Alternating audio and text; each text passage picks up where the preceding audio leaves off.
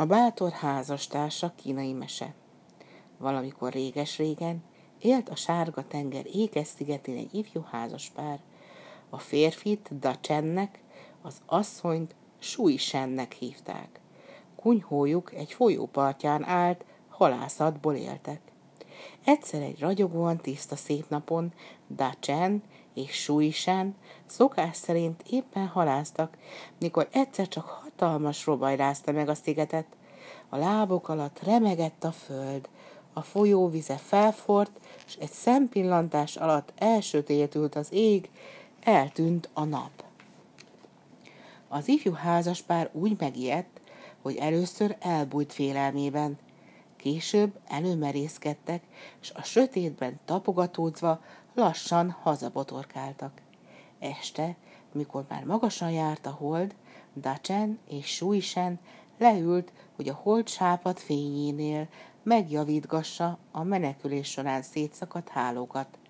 Ám ekkor ismét félelmetes robaj vette fel a sziget csendjét, s hirtelen az a kevéske maradék éjjeli fény is kialudt. Eltűnt a hold is. Attól a naptól fogva nem világított sem a nap, sem a hold. Sötétség borult az egész világra, nem voltak többé nappalok se éjszakák. A világok nem nyíltak többé, a madarak nem csicseregtek, a fák elszáradtak, a gabona elpusztult. Lassan kezdett elenyészni minden élet.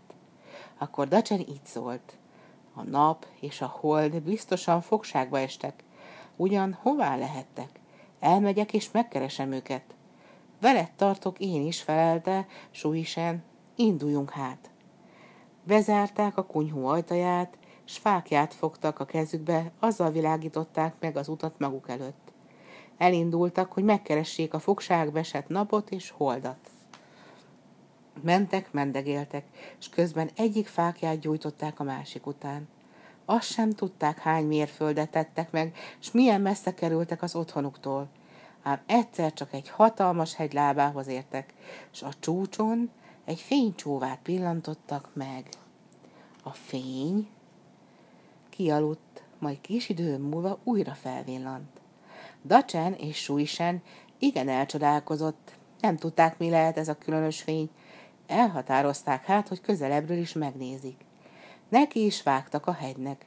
Hát, ahogy kapaszkodnak fölfelé, egyszer csak egy hosszú fehér szakálú öreg emberbe botlanak a sötétségben. Dacsen e szavakkal szólította meg az öreget.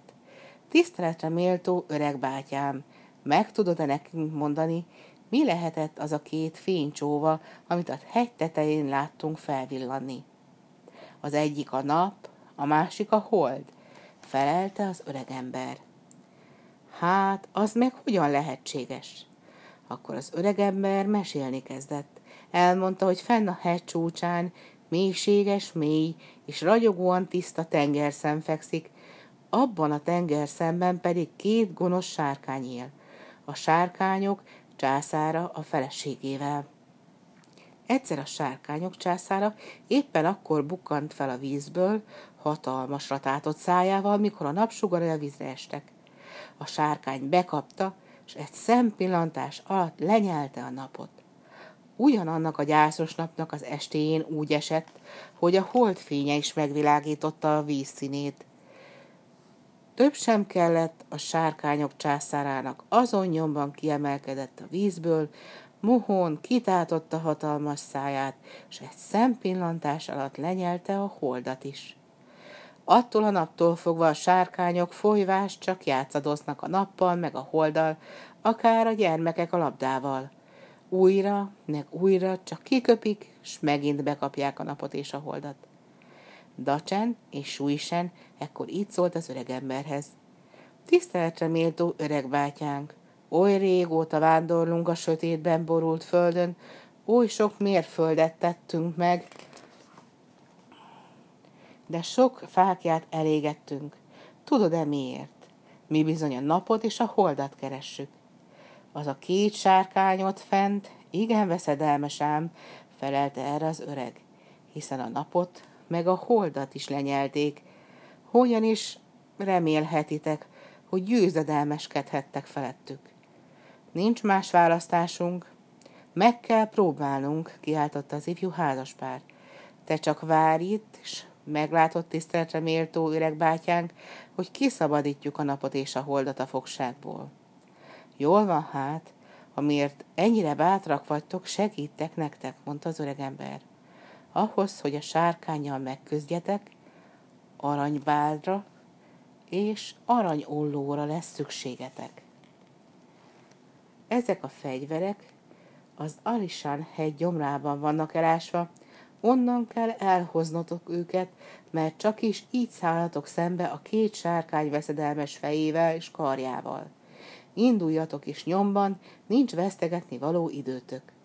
Dacsen és Suisen mélyen meghajolt, megköszönte az öregembernek a hozzájuk való jóságát, útnak indultak, és az Alisán hegyig meg sem álltak.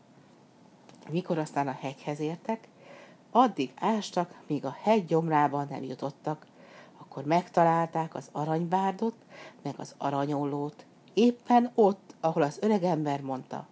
Dacsen fogta az aranybárdot, sem meg az aranyolót, felmentek a sárkányos hegy tetejére, és beletekintettek a tóba.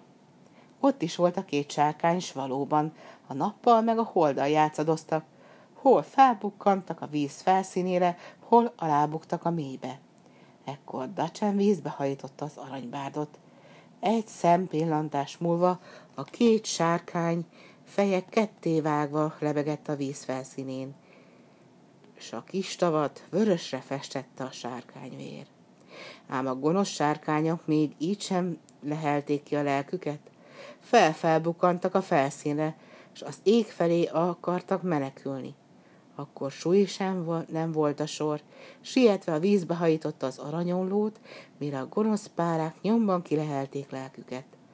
Óriási fejük darabokra hullott, s kisvártatva a hangok is elültek. Ekkor végre kigurult a szörnyetegek torkából a nap, majd nem sokkal később az ezüstösen csillogó hold is. Akkor Dacsen fogta a napot, és egyetlen mozdulattal a kék égre hajította, kicsavart egy vastag pálmafát, és azzal a napot úgy alátámasztotta, hogy soha többet ne tudjon leesni. Attól fogva a nap biztosan áll a helyén az ég közepén, és diadalmasan ragyog. Napnyugtakor súly sem fogta a holdat, és a csillagokat a mennybe hajtotta. Aztán odavitte ő is a hatalmas, erős pálmatörzset, alátámasztotta az ezüstös égi testet, és egészen addig őrizte, míg a hold biztosan nem állt az égbolt közepén. Attól fogva a világba visszatértek a meleg fényű nappalok, és az ezüstösen csillogó éjjelek. A virágok újra bontják szírmaikat, madarak víg csicsergéssel töltik be a földet, a fák, a vetések dúsabbak, mint annak előtte. Teltek, múltak az évszázadok, Dacsen és Suisen két pálmájának törzséből óriási hegyek nőttek. A baloldali hegyet Dacsennek, a jobboldali Suisennek nevezték el. A bátor hitvesi pár története azóta szájról szájra száll az egész földön. Ma már mindenki tudja, hogy ők ketten szabadították ki a napot és a holdat a hegy tetején fekvő tóból. A nap hold tengeréből.